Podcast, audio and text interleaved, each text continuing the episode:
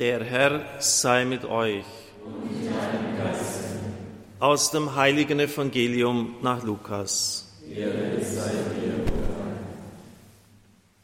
In jener Zeit sprach Jesus zu seinen Jüngern, wenn einer von euch einen Freund hat und um Mitternacht zu ihm geht und sagt, Freund, leih mir drei Brote, denn einer meiner Freunde, der auf Reisen ist, ist zu mir gekommen und ich habe ihm nichts anzubieten.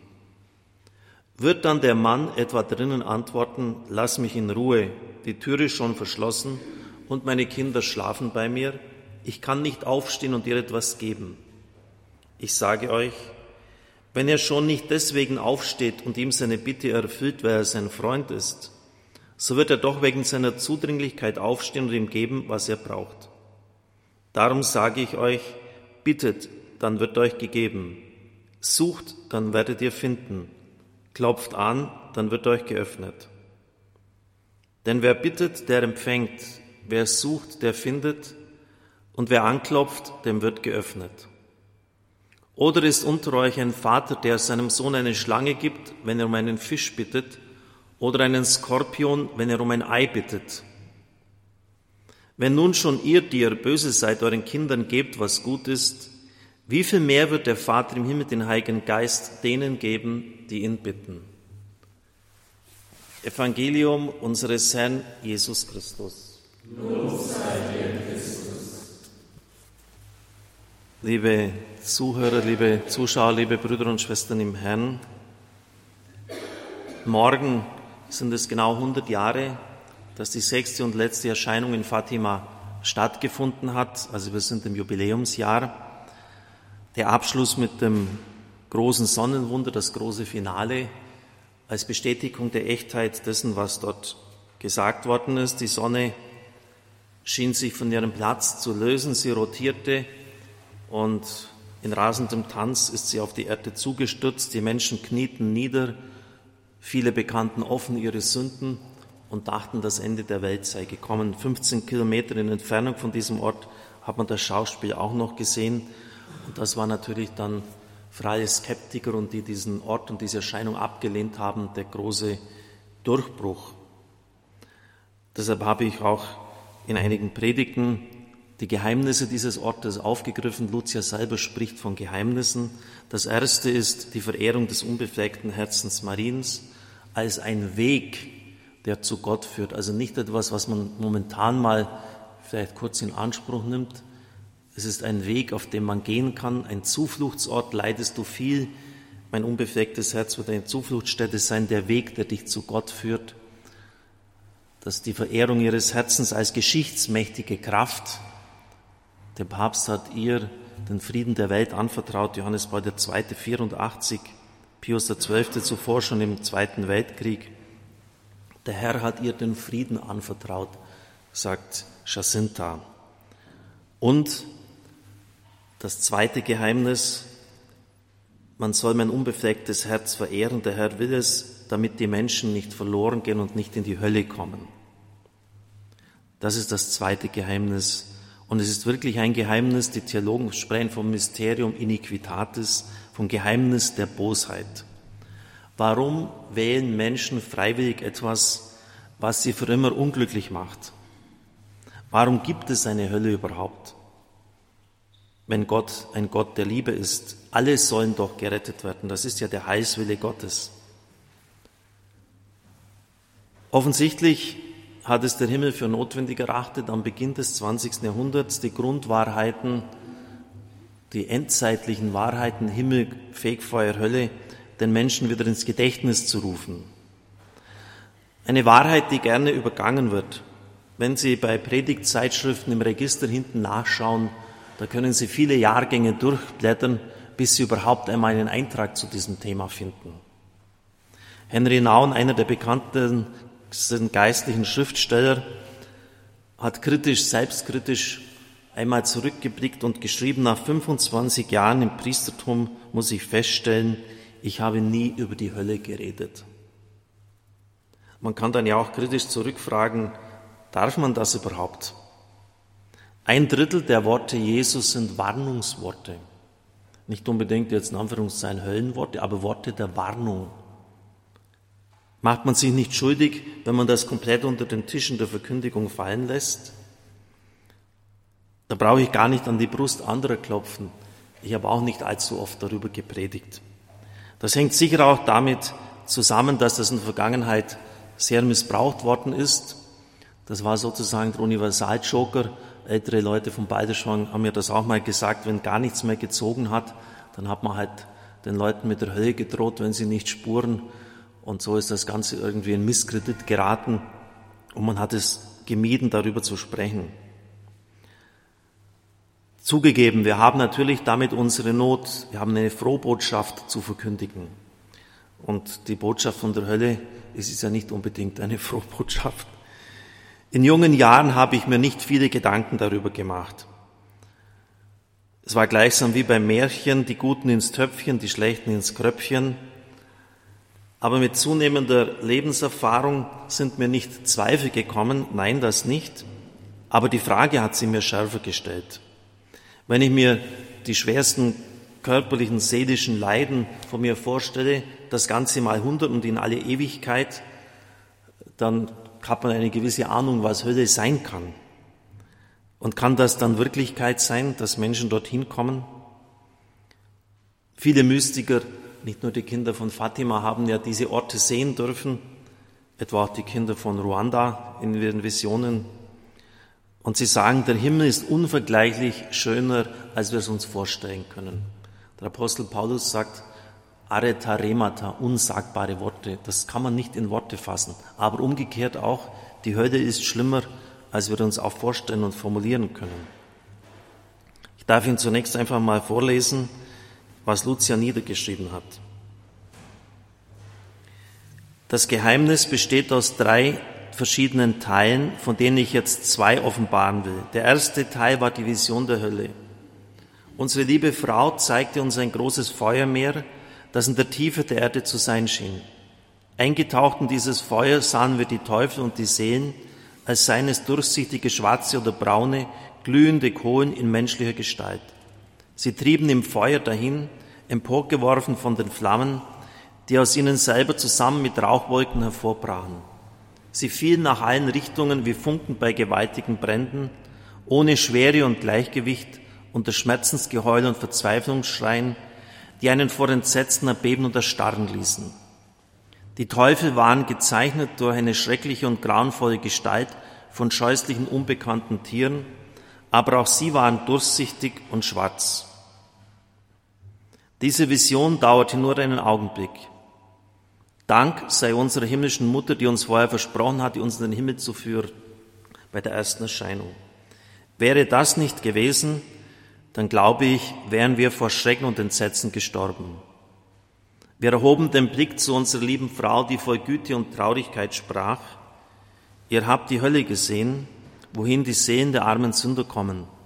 Um sie zu retten, will Gott in der Welt die Andacht zu meinem unbefleckten Herzen begründen.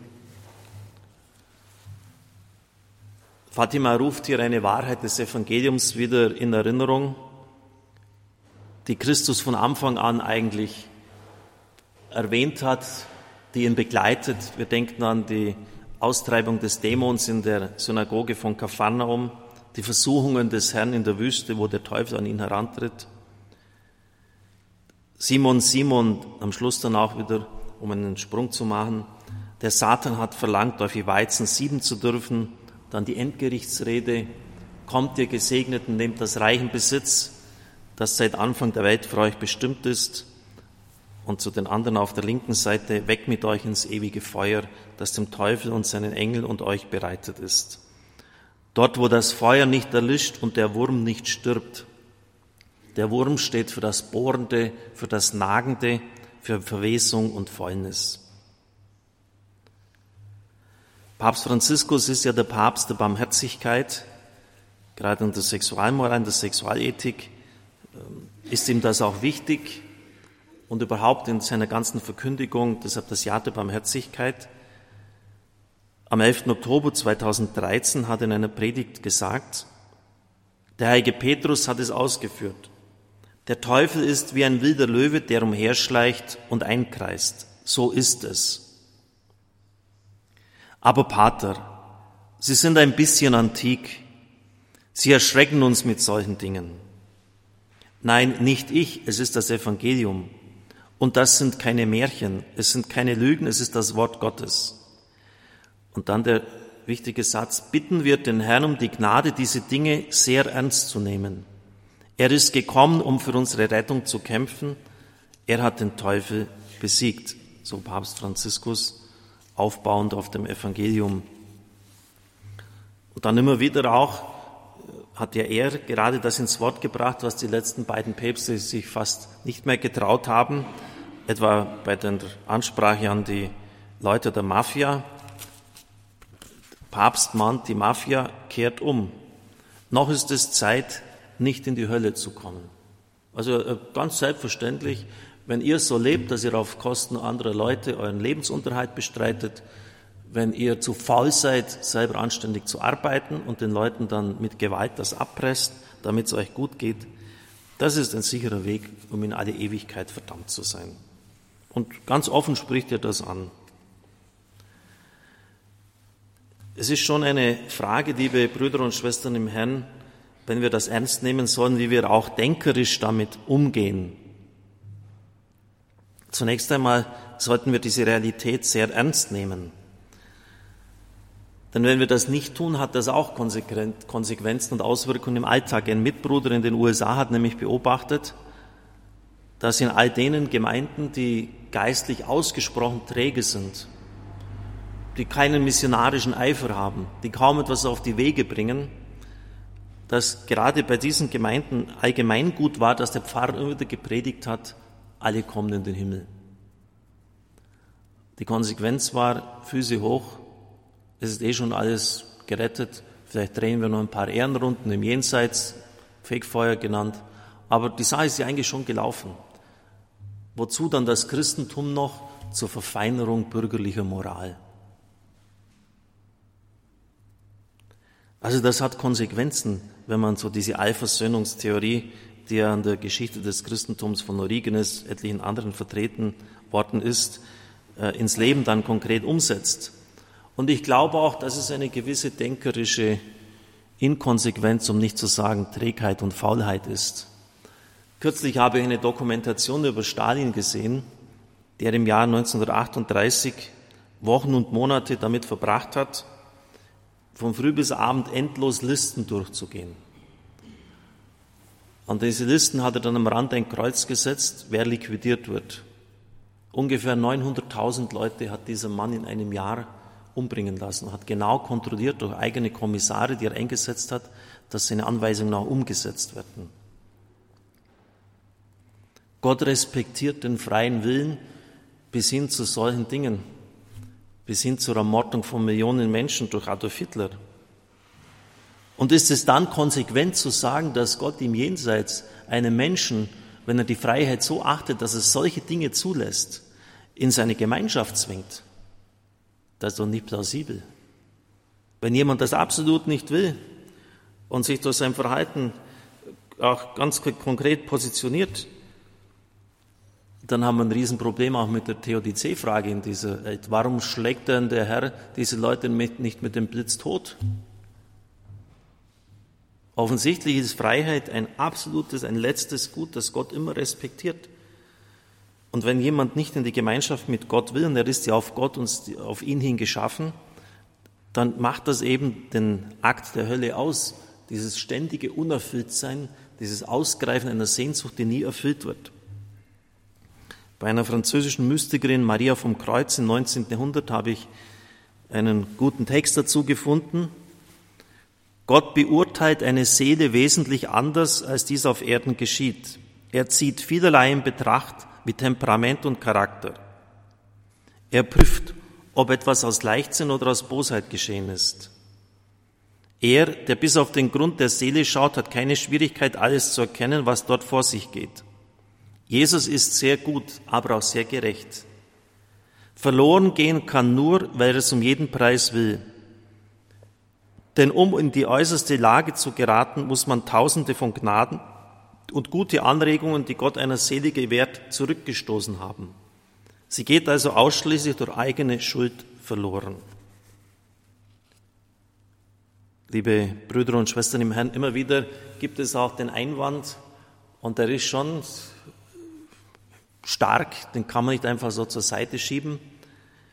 Wie kann denn Gott jemand, der den vielleicht Millionen Jahre um Barmherzigkeit anfleht, um Erbarmen, immer wieder zurückstoßen, gleichsam den Daumen trotzdem immer wieder nach unten halten? Wie Sie ja vielleicht wissen, war der heilige Pfarrer von Aras nicht gerade der hellste. Er hatte wenig intellektuelle Gaben, aber bei ihm habe ich auf die schwierigsten theologischen Fragen immer die richtigen Antworten gefunden, weil sie ihm Gott offensichtlich selber eingegeben hat. Er schreibt, wenn ein Verdammter nur ein einziges Mal sagen könnte, mein Gott, ich liebe dich, würde es für ihn keine Hölle mehr geben. Diese ärmste Seele hat die Fähigkeit zu lieben verloren, sie kann nicht mehr lieben, die sie ein Leben lang missbraucht hat. Sie hat diese erhalten und nicht zu gebrauchen gewusst. Das Herz ist ausgetrocknet wie die Weinbeere nach der Kälte. In ihr ist kein Friede und keine Seligkeit mehr, weil es ihr keine Liebe mehr gibt. Und dann wieder das Gleiche wie bei Maria vom Kreuz. Nicht Gott verdammt uns, wir verdammen uns durch unsere Sünden. Die Verdammten klagen nicht Gott an, sondern sich selbst. Die Fähigkeit verloren, noch irgendwie lieben zu können, liebe Brüder und Schwestern im Herrn. Und das ist eigentlich das Schlimmste, was irgendwie einem passieren kann. Die Kinder von Fatima, liebe Brüder und Schwestern im Herrn, waren natürlich geschockt am Anfang, sind ja sieben, neun und zehn Jahre alt. Aber für sie war das ein unglaublicher Ansporn, sich dann im Gebet, dem Opfer einzusetzen, dass möglichst alle Menschen gerettet werden. Und so sollten auch wir damit umgehen. Es nützt also nichts, dass man es einfach leugnet, dass man es abstreitet, sagt, das gibt's nicht. Und Jesus hat es zwar gesagt, aber wir verstehen es wieder ganz anders und wir verstehen es richtig, sondern es muss dann unser Einsatz sein, wie bei den Kindern von Fatima, mit unserem Gebet, mit unserem Opfer dafür einzutreten, dass alle Menschen gerettet werden, denn das ist ja der Wille Gottes. Pius XII. hat in seiner Enzyklika Mystici Corporis über den mystischen Leib der Kirche geschrieben, es ist ein schaudererregendes Geheimnis, das nicht oft genug betrachtet werden kann, dass die ewige Seligkeit, das ewige Heil von Menschen auch vom Gebet und Opfer anderer abhängig sein kann, also auch von unserem Gebet, von unserem Tun. Liebe Brüder und Schwestern im Herrn, auch in dieser Hinsicht ist Fatima für uns wichtig. Als ich nämlich meinen Professor Ziegenhaus, der ausgewiesener Experte ist, für Fatima gefragt habe, er war dann hier, was ist denn das Entscheidende an diesem Ort? Da hat er gesagt, das Entscheidende sind die letzten Dinge. Die Mutter Gottes, die vom Himmel gekommen ist, den Himmel gibt's, ein Mädchen in der Nachbarschaft, nach dessen Befinden man sie erkundigt hat, nachdem sie gestorben war, hat die Mutter Gottes gesagt, ist im Fegfeuer und diese Vision der Hölle. Also es gibt diese endzeitlichen, diese letzten Dinge und wir sollten sie ernst nehmen und auch in unser eigenes Leben integrieren, im Gebet und Opfer dafür, dass alle Menschen und auch wir selber gerettet werden. Amen.